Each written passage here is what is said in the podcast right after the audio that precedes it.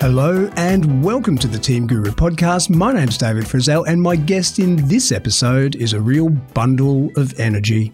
Jade Green is a coach, speaker, and leadership expert, and there's a line on her website that I feel a real connection to. The fate of humanity rests on the shoulders of business owners. I'd add leaders to that and agree wholeheartedly. It's a statement that may sound a little too grand at first glance. But the reality is, it's true. With the amount of time, energy, and attention we all give to our work, the nature of our workplace culture, and the quality of our leadership can and does have a real impact on human lives. Jade's here to share her passion for helping humans thrive. In particular, I've asked Jade to talk us through her seven human needs of employees to ensure they're productive and profitable. I hope you enjoy my conversation with Jade Green.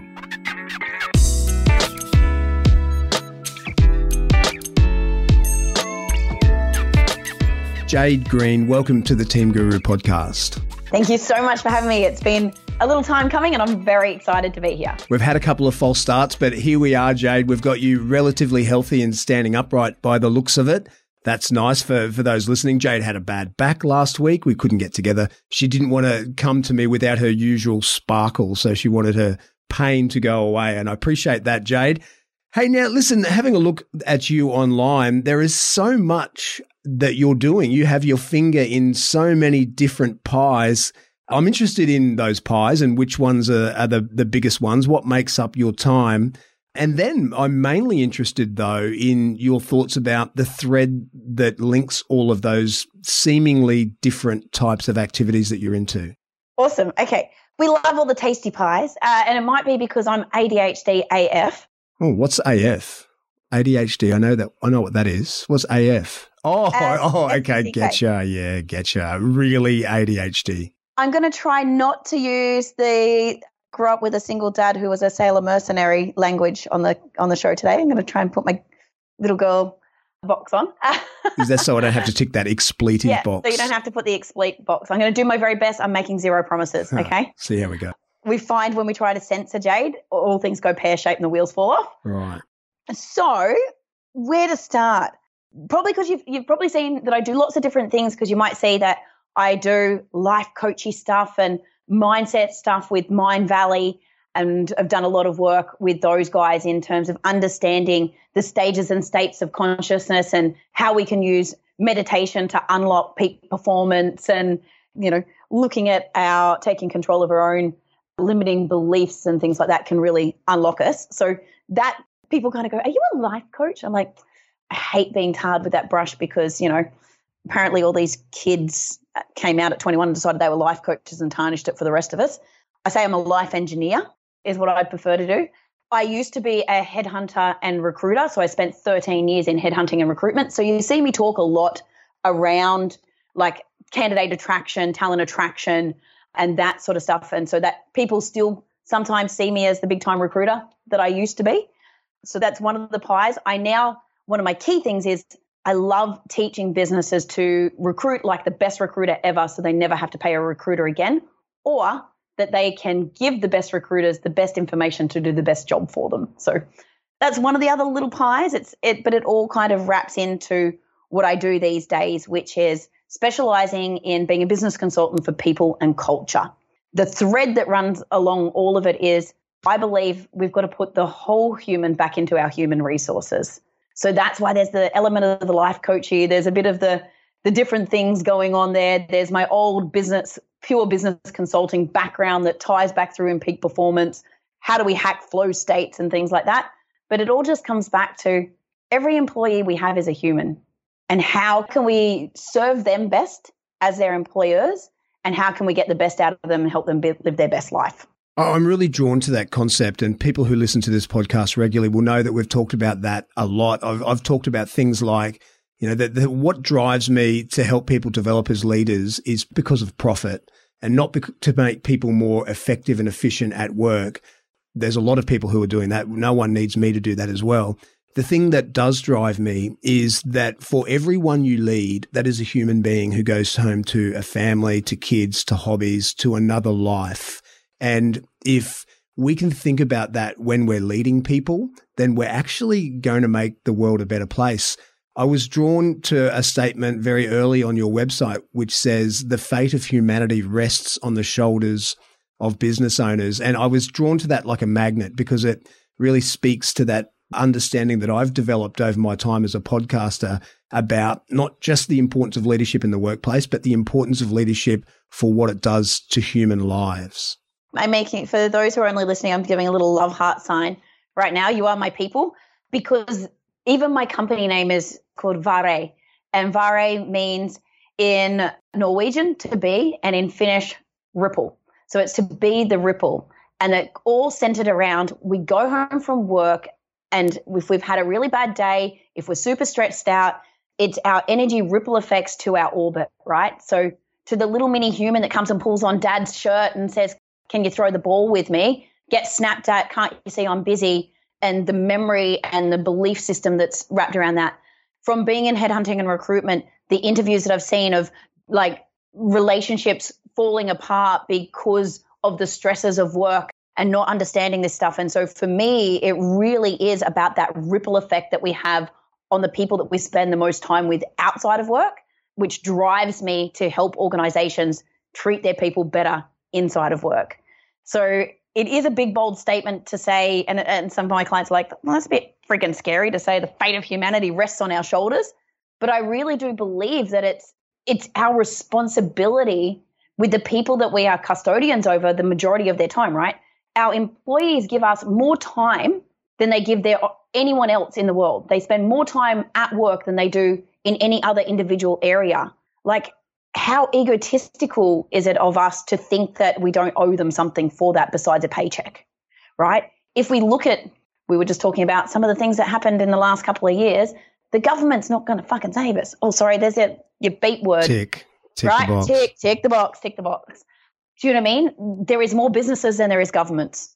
We have the power to pay with our wallets. We have the power to make change. We have the power to empower our people and to educate them and rise them up. There is too many people out there whinging and complaining about the, you know, there's no good people and everyone's broken and everyone's lazy and no one's got their shit together and blah blah blah. And we we complain about this, but what are we doing about it?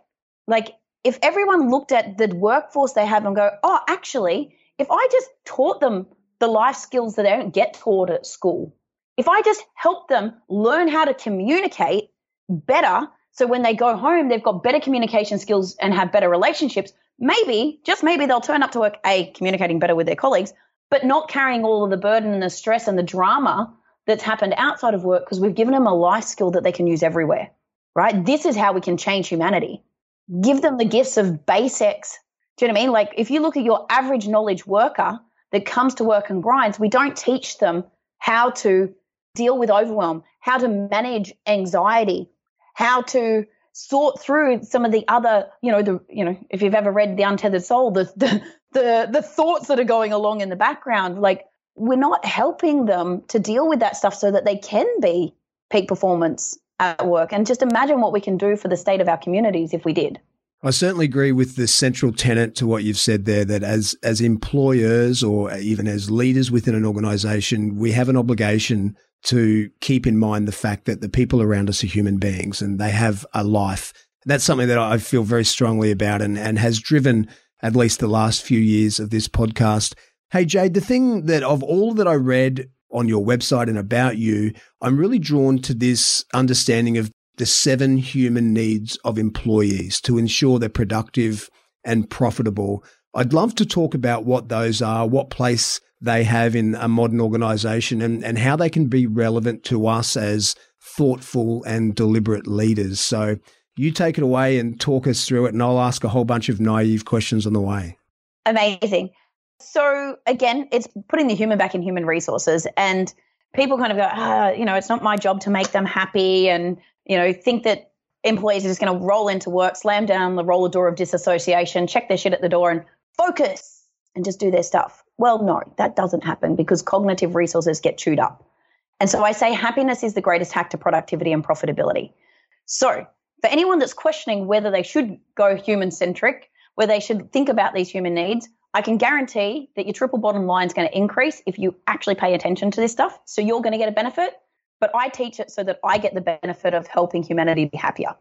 Cool. so if we look at it, I've gone through all the different courses, like the Mindvalley courses, the different business courses, consuming everything that I can on Brene Brown, all the stuff from the Flow Research Collective, like all of the thinking that sits behind these seven human needs comes from a basis of science and statistics and studies that back this up. And, you know, we've all heard of like Maslow's hierarchy. We've all heard Tony Robbins talk about the hierarchy of needs. What I've done is gone, okay, if we actually look at this from a culture perspective and how do we put our people into peak performance? What are the seven things that they need to be able to show up for you as an employer the best as they can, but for me, so that they can live a more fulfilled life. So if we just look at the, if you were to imagine the, the triangle, the pyramid of needs, at the very baseline, we need well being, right? We need psychological safety. And the only way to do that is if our physical and mental wellness is taken care of, right? If we're hungry or we're wondering how we're going to feed our kids, how are you going to do your best creative work? if you're overweight and you're poisoning yourself with food that takes drains your energy and is making you ill and have disease in your body, how are you going to be in peak performance? You can't, right? So it's just it seems to me so basic to help someone to understand how their food intake and how their physical well-being could step them up to be able to be more in peak performance. When we look at the mental health of people though, right? This is one of the biggest, I think, I won't state the stat because I don't have it directly in front of me, but it was something like one in three people having being a drain on an employer at the moment because of mental health, like having to take time off, having not being able to be in peak performance because of mental health stuff. But we're not doing enough to help them with their mental health. What are the programs that we're doing to support them in that? So well-being is my the first baseline. Let's sort that out because you know if we don't have that foundation, we can't stack on top of it. How do we go to the next level? Again, I talked about psychological safety. When we feel psychologically safe, is when we're able to be vulnerable, and that's when we're able to be creative. That's when we'll be able to be able to put our best ideas forward. And we need to to do that. You need to feel safe, and you need to have trust. How do we do that? Connection. We're humans. We're designed like the whole thing about this, a human experience, is around connection, right? So how do you create real connection? real engagement. Not how's your kids? It's I was giving the example with one of my clients this morning. It's like, how's Heidi and Jet? How'd Jet go on the I know he got a Pee Wee 50. How'd he go with that on the weekend? Like, I care about you. You're seen, you're heard, you're real. Real connection. So that's fantastic. So number one is well-being. It's about psychological safety and physical wellness and that psychological safety, the the tenets of that are, are feeling connected and having a leader who comes to you and says, not just how are your kids, but how is Heidi and Jet? And I know that he just got a new motorbike. How's he going with that? That's a real connection with the people that you work with. And to have that coming from your leader or someone someone you look up to in the organization is really powerful. We know stories about that type of connection are very powerful. The physical wellness, I have zero doubt about it. And I, I, totally buy into the idea of being well and fit and healthy and eating well and resting and exercising make us happier and fulfilled. They lead us to present at the workplace in a more positive way.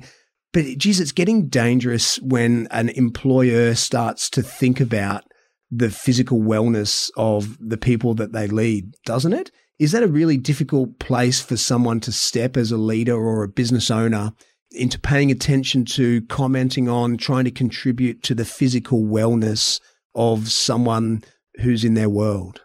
great observation. And so this is where I say this is how we design our cultures. So cultures aren't beanbags and ping pong tables, right? And they're certainly not pizza nights. But a pizza night could be a detractor. Like so if we're constantly doing things that are unhealthy as our rewards, we're layering. So we can make the choices, right? So with one of my clients, they found that every time we did a workshop in the afternoon, they like the the team's like this, like depowered. No one can see me. I'm on video. They're depowering, right? They're like, you know, the 3 p.m. crash.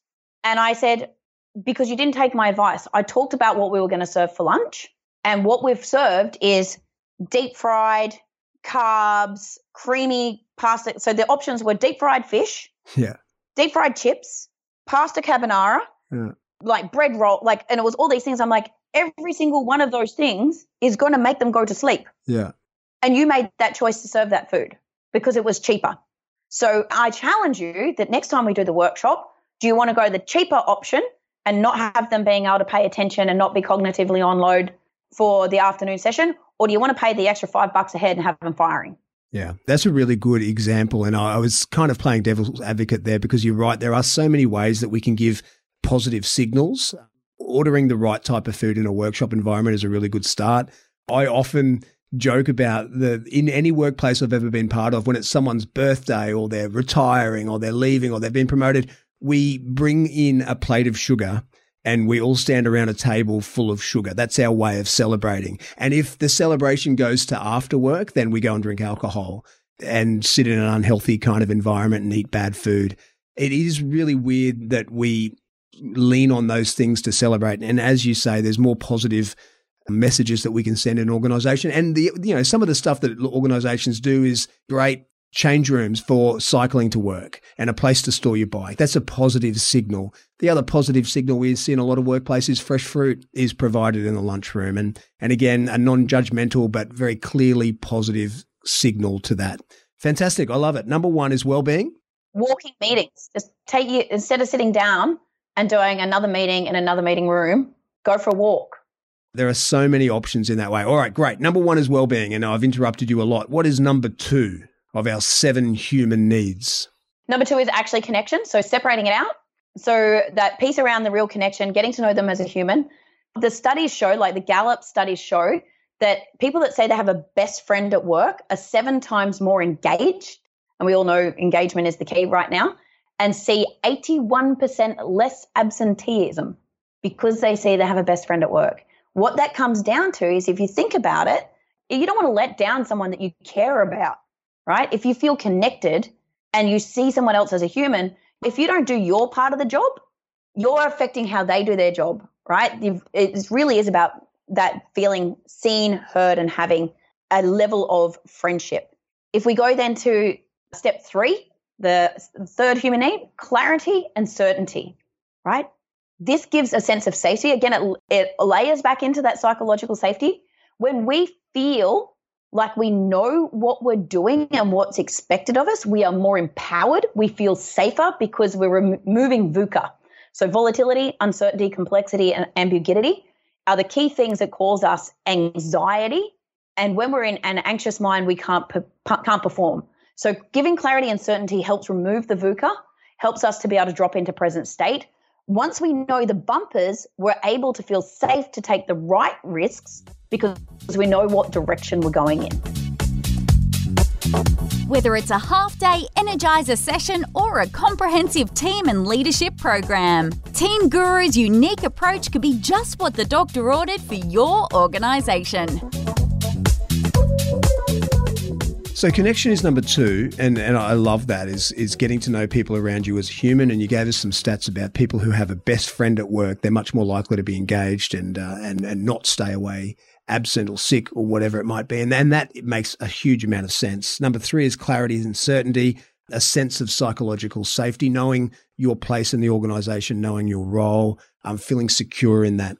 The number two, connection, getting to know people as a human, having a best friend at work, it all makes perfect sense. What can we do as leaders and business owners in that space? How can we encourage that kind of real connection with people in the workplace? And has our move to a lot of online work, or at least a mixture of online in the office, has that made it harder to maintain those real connections with other human beings in the workplace? No, it's made people lazy and given them excuses and permissions. So I do the majority of my stuff is done in front of this screen, talking through a microphone because my clients are spread everywhere and we've got distributed workforces for those teams as well. But there is no reason why you can't run your Zoom meetings the way you run an in person meeting. You just need to have the awareness. So I'm shaking a little box here. I use some cards from the Best Self Company. There's a deck called Icebreakers. I have a various group of them. My clients all know that we have them, and I'll start every meeting with asking someone in the team to pick a color. So actually, let's let's do it right now. You can pick from gray, green, red, slate, blue, or yellow. What would you like? I love grey. Isn't that You sad? grey. I love gloomy grey skies. My kids always ask me, "What's your favorite color, Dad?" And I say grey, and it disappoints them every time. Do you know what?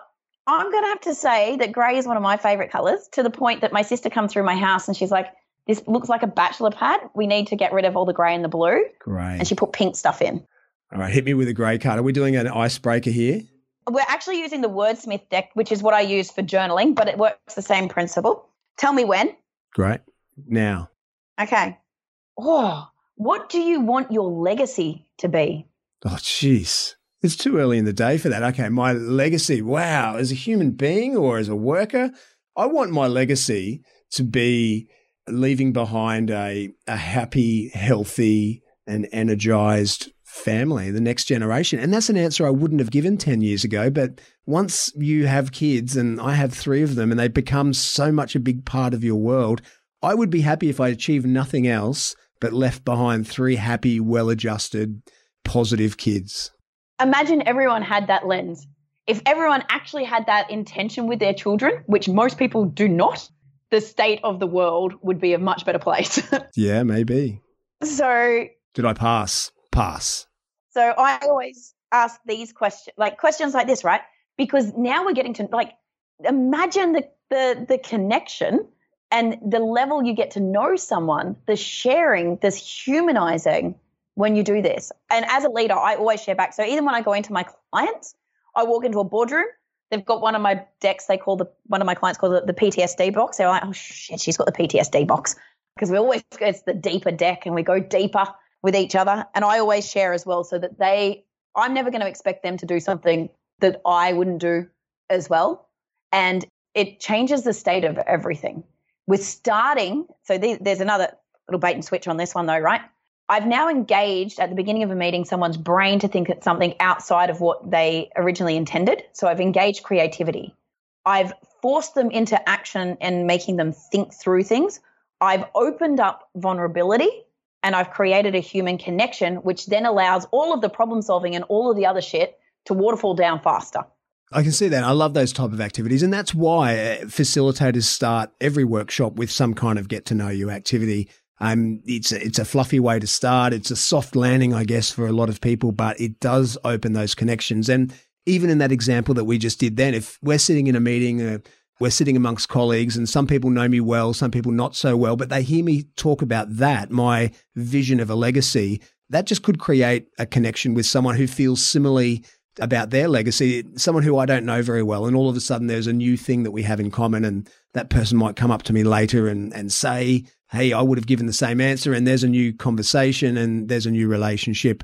I see how that works. I think it's, it's really valuable. And, and is that the type of thing that leaders can think to do to create those connections with people in their workplace, to sort of put them in those positions where they're sharing information they might not normally share, just to open it up, see where it goes and, and, and watch the, the flowers blossom. Yeah. So one of the things I've a similar example of yours with the kids. I ran that with a, a client's group, and someone said they were really struggling with their kids, and then they became kind of buddies for each other. To like they had teenagers going through a similar situation, and they were able to share advice. They shared podcasts to each other.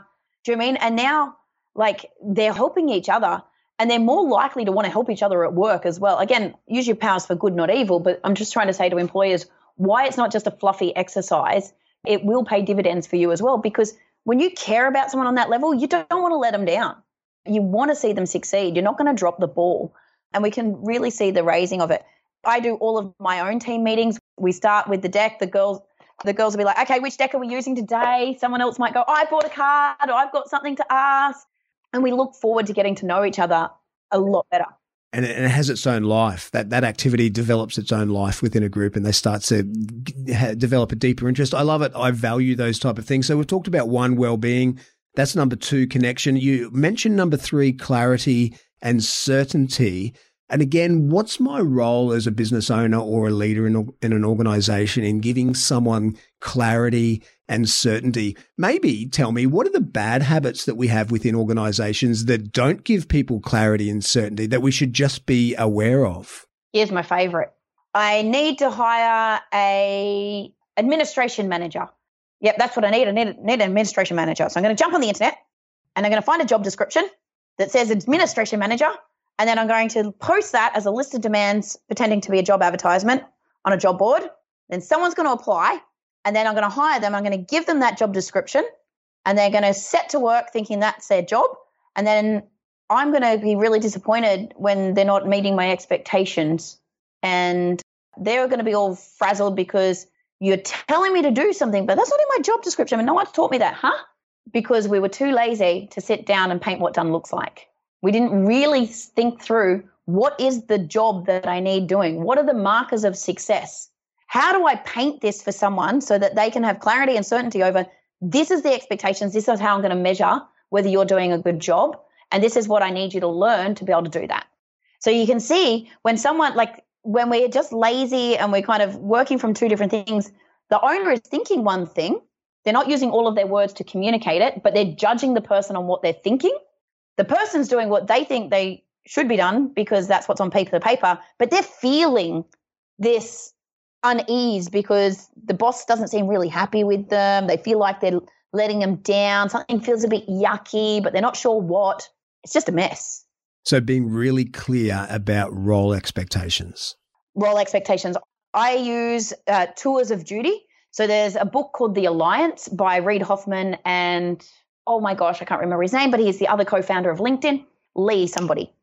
And they talk about creating tours of duty and getting really specific in a short time frame of what you're actually doing, what's the purpose of the role, and how you will be measured, and then a reflection piece around that to see how we're going in relation to that. So I love the tour of duty analogy because it's like if this is the company purpose and mission, how are you going to play your part to move us towards that? Like at the end of the day, can you sit down and go, I did what needed to be done today to move me forward towards the purpose of my role. And when someone feels like they have that certainty, they are empowered. They are able to step up and it feels good. And there's none of this uh, yucky feeling. Yeah, and no surprises and things left unsaid and, and confusion about role and what it means to achieve well in my role. And so, whether it's the tour of duty approach that you want to take, like Jade has talked about, just being super clear about what is expected of this role. So, as we say, there are no surprises. Yeah, I lean on the Brene Brown saying of paint done. So don't just tell them what done is, paint it in all of the colors. Yeah. Really crystal clear. Yeah, that is a nice collection of words. So we're talking through Jade's seven human needs in the workplace. We've talked about number one is well-being, number two is connection, number three is clarity and certainty. Take me to number four, Jade. Significance. So if we look at any of the hierarchies, so you look at Maslow's and you look at Tony Robbins, significance always plays a piece, right? All of the things that we've talked about is layering to the significance. Using someone's child's name, their partner's name, remembering what their personal goals are, remembering what hobbies they have, is making them feel significant. You see me as a human. It's not like a standard throwaway, how's your kids, how's your weekend? Like, I will say to one of uh, my clients' team members, I'm like, did you get out on the Ducati this weekend, Scott? Or were you mountain biking? And the difference in him in comparison to me saying, How was your weekend? How was your weekend? Yeah. He just comes to life. You care about me, right?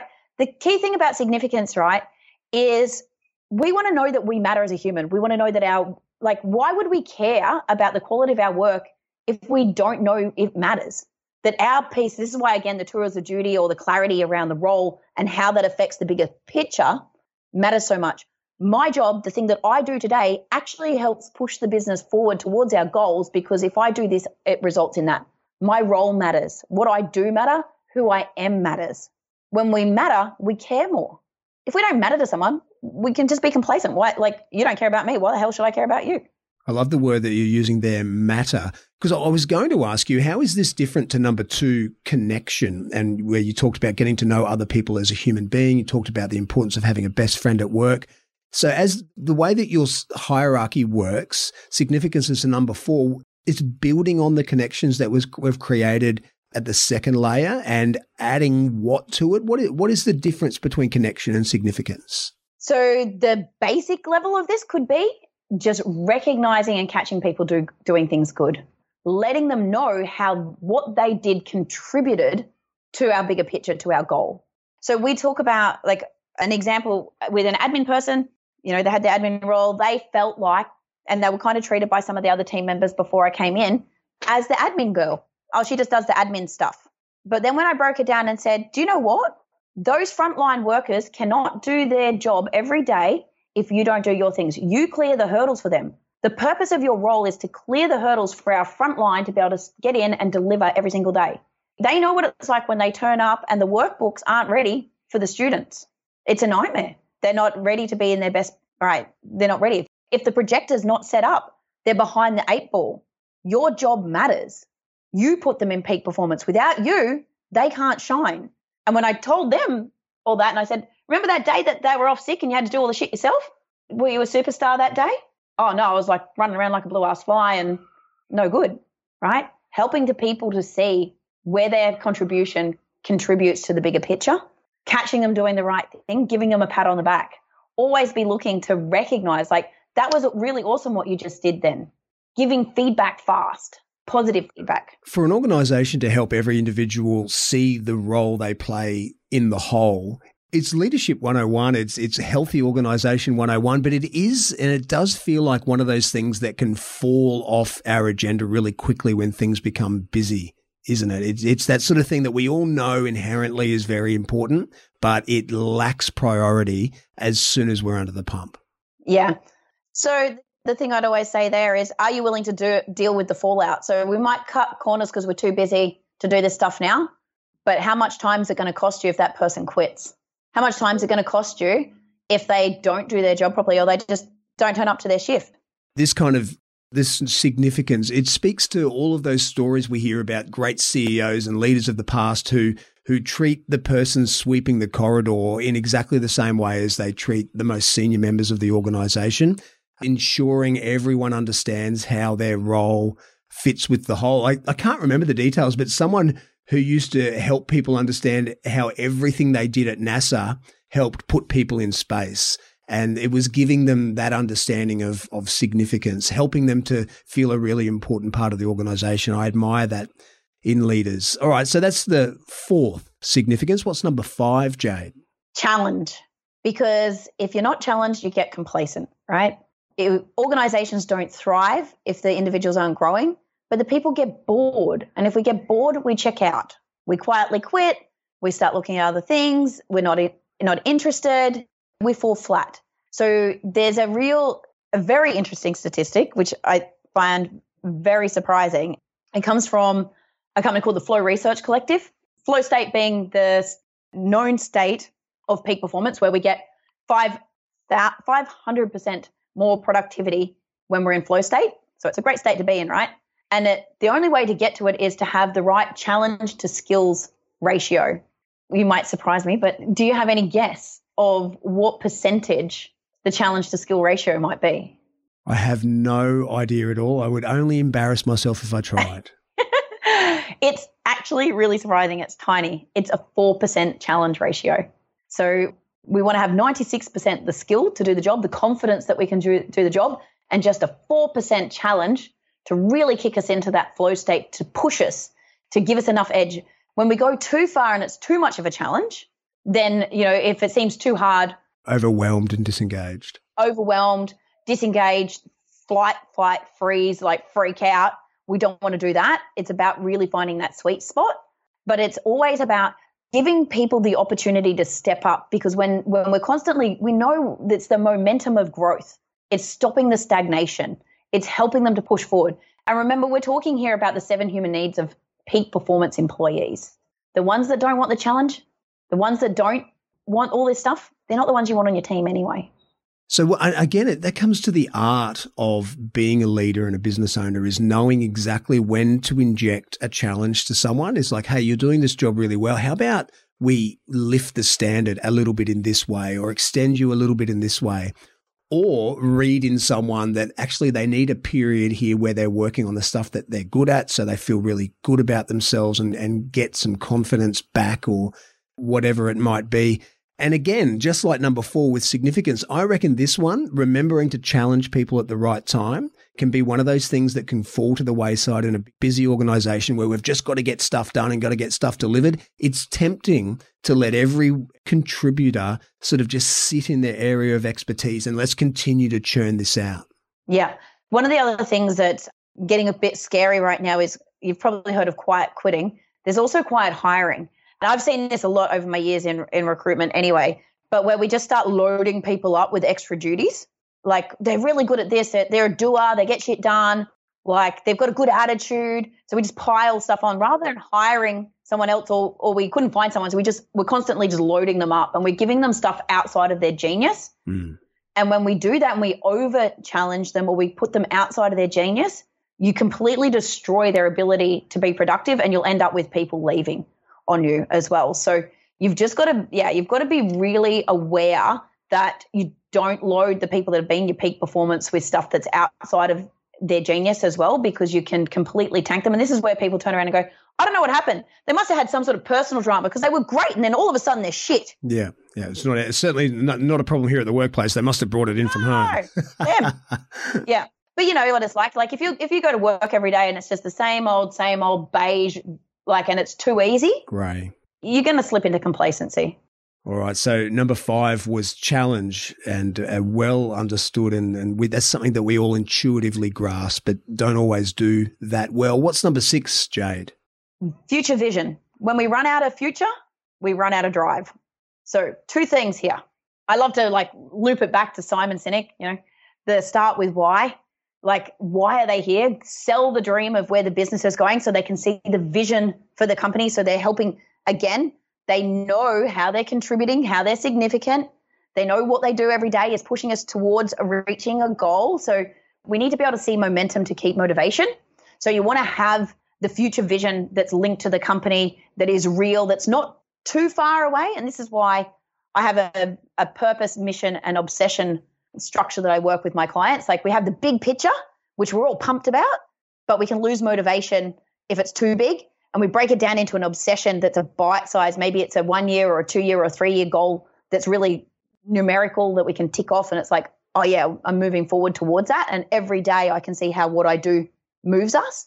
But also, if people as humans run out of vision for themselves outside of work and where they're going, they slip into depression, they slip into drinking, they slip into bad behaviors, all these things that detract from their ability to show up as a peak performance human for you at work. So I, I do things with uh, our teams called the Blisscipline Blueprint. So that's the discipline to live your bliss. And we go through and we do goal setting in the core areas of their life. And we have all the teams share that with each other because they might go, oh, one of the examples and how I just went to Machu Picchu last year. I did this with a team previously when I was working with another lady. We both wanted to go to Machu Picchu. We both wanted to trek it. We didn't want to do it alone. And she actually joined remote year. She was over there and she rang me and she's like, if you can get your ass to Peru in the next week, there's one spot left on our trip. Would you like to come? I'm like, I'm going to move heaven and earth. And I got, I made the decision on the Thursday and the following Thursday I flew out right? I was always working towards the goal. I had that as a dream. I had money aside, ready to do it. So when our team members know what other people's goals are, triathlons, you know, just hiking, I'm pointing at Mount Warning here.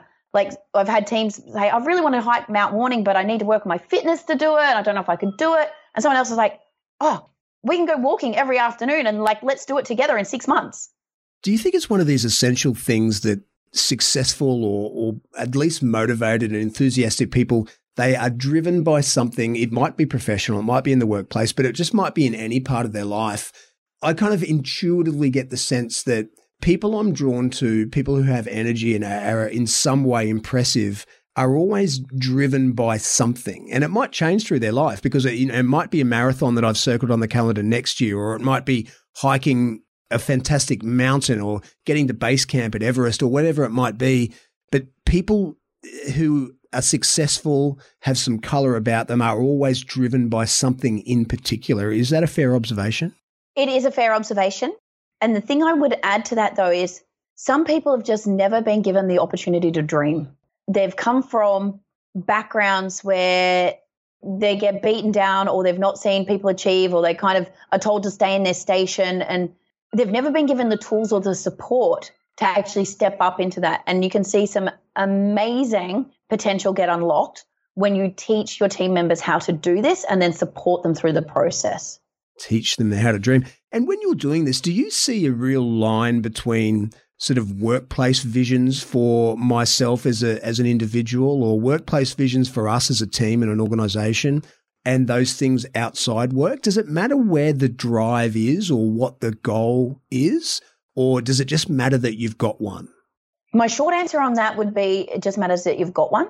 Because for some people, depending on their psychological safety and physiological safety level at that point in time, depending on their salary and their bills and everything like that, the thing that might drive them is just getting their paycheck to pay those bills to put their kids through the the sport that they want them to be able to do and that's the thing that drives them every day and as long as you can remind them and help them with that and if that's what makes them show up and give their best, then fabulous.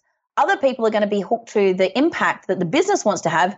And if it's a really big impact and purpose that the company has, and it's about pushing humanity forward or something, and they're so bought into that, that might be the thing. And they don't care about the money because they can see that that's going to be the ripple effect they're going to have and the legacy they might leave by helping. So it's a convoluted answer to that. Finding something that matters to that person and helping them to achieve it. But I would always say that you need to have an inspiring and purposeful company vision that they can see how they contribute to. And I, I say as a leader, if you want to get the best out of your people, and I fate of humanity, I also feel it's our responsibility. Help those people live better, more fulfilled lives outside of work. They're going to be happier and more fulfilled for you inside of work. All right. And lucky last, future vision was number six. What is number seven, Jade? Happiness. Happiness. Just that little one, hey? Just that tiny little weeny one. Happiness is the greatest hack to productivity and profitability, in my opinion. let me tell you why, though. I believe that happiness is the state of being present in the now, right? When we're happy, we can stay focused on what we're doing. We're not ruminating and being depressed about things that have happened in the past. We're not racing forward in anxiety about shit that's going to happen in the future. When brains are not so distracted, we're actually able to be here now. And if you want someone to be able to do the best possible job that they can, that's what you want, right? You want them to be as focused as they can as much as possible. Okay. The University of Warwick says happy employees are 12% more productive. Imagine you have a team of 100 and every single one of that 100 is 12% more productive every single day. Yeah, incredible numbers. Right? It, it's, it just makes sense to the bottom line. But we send people home. Happiness spreads, smiles spread. They're contagious. Now, your person who may have had a hard day, work might have been tough, shit might have got hard, but because they have a sense that are more happy, they're going home with a smile. Kid comes in, tugs on the pant leg, Dad, can we play footy? Smile. Sorry, son, I can't do it right now. I need to finish this. You mean heaps to me. If you can just give me half an hour, we'll go throw that ball.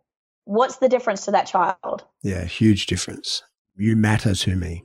You matter. You're significant, right? But that that energy, they say that your vibe attracts your tribe, blah blah, right? But honestly, I believe in energy and resonance. You want to lift the energy, you want to lift the productivity, you want to lift the pace of a place. Put some smiles on the dials. I really like the fact that you mentioned being present there as part of being happy. And a number of times recently, I've been reminded just of the importance of presence. And it's almost become one of those things that we hear so often. It's such an integral, fundamental part to success and happiness that it can wash over us a little bit because we hear it so often. But in our busy world where we're connected and where our attention is being sucked away in so many different directions, if we have that discipline within ourselves to truly be present in each conversation we're having, each moment we're living, each task we're doing, it can have a huge impact on our level of happiness and contentedness and the quality of the relationships with the people that we have around us. Just being present. If we could all master that one thing, the world would be a much happier place. Wouldn't it? And so if you go back through that hierarchy and you think about how do we get to happiness, like You can't be happy when you're freaking out about paying your bills and, you know, someone's going to repossess my house and I can't put gas in the car and someone's sick and blah, blah, blah. Do you know what I mean? Like, we've got to work at these base level foundations to raise up from there. All right, Jade. Now we have quickly run out of time. I love your seven human needs. I love the way they work together and the way that you describe them.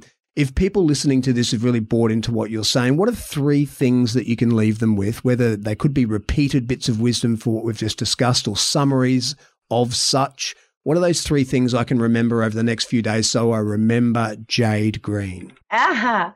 Oh, wow. Goodness. So, the things that I would, would love people to remember is to focus on the whole human. Do one on ones and focus on the who they are as a human being and ask the deeper questions and, and make note of it. See that they're significant. Remember the child's name, remember the partner's name, remember the hobbies, remember the brand of motorcycle, right? Do one on ones and not one on ones about performance, one on ones about connection. So that'd be my first one. Second one, paint done. Use all of the words. Especially as visionaries, we think faster than we speak. And we think that people have all the thoughts that we've thought someone's picked up as a, uh, by osmosis as we've walked past, not happening. Take the time to really paint what done looks like and tell them what's expected, right? You and they will thank be thankful for it. And then the third thing is, I from a lot of books. Ben Horowitz's book, "What You Do Is Who You Are." So what you do as a leader is who your business is as a culture. So what are you doing every single day to turn up and radiate the energy and to give out what you want reflected back? So every morning, step into your third space, set your intention, decide who you want to be as a leader before you walk in and show up because no one no one's going to show up better than you.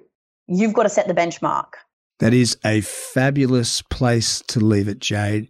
I love your three nuggets of wisdom. I love your seven human needs. Thank you so much for joining me on the Team Guru podcast. Thank you so much for having me. It was so much fun.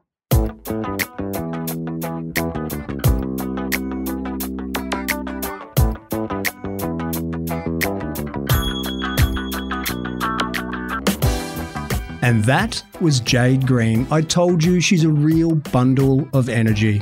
I loved her seven human needs for employees. Think of them as a pyramid. Number one, the bottom level is well being, psychological and physical wellness. Number two, level one, the bottom level is well being, psychological safety and physical wellness. Number two is connection getting to know the people you work with as humans, to actually know them. We heard the stats about people who have a best friend at work and how much more productive and engaged they are. Number three is clarity and certainty, ensuring that we as leaders give those around us a sense of safety. A big part of that is clarity of expectation in a role so there are no surprises, no great unspoken. Number four is significance. Help everyone feel significant, to know that they matter. Their role matters, and they matter as a person. Helping people see the contribution they make to the big picture is an important element of this for leaders. Number five is challenge. If you're not challenged, you can't thrive. Effective leaders need to feel and see the right moments and opportunities to extend the people in their role so they have an opportunity to step up while feeling secure about their ability to contribute. And number six is future vision. Create a picture of yourself, the team, your organization in the future.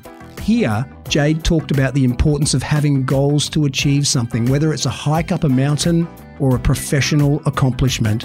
Encouraging the people around us to strive is an important part of leadership.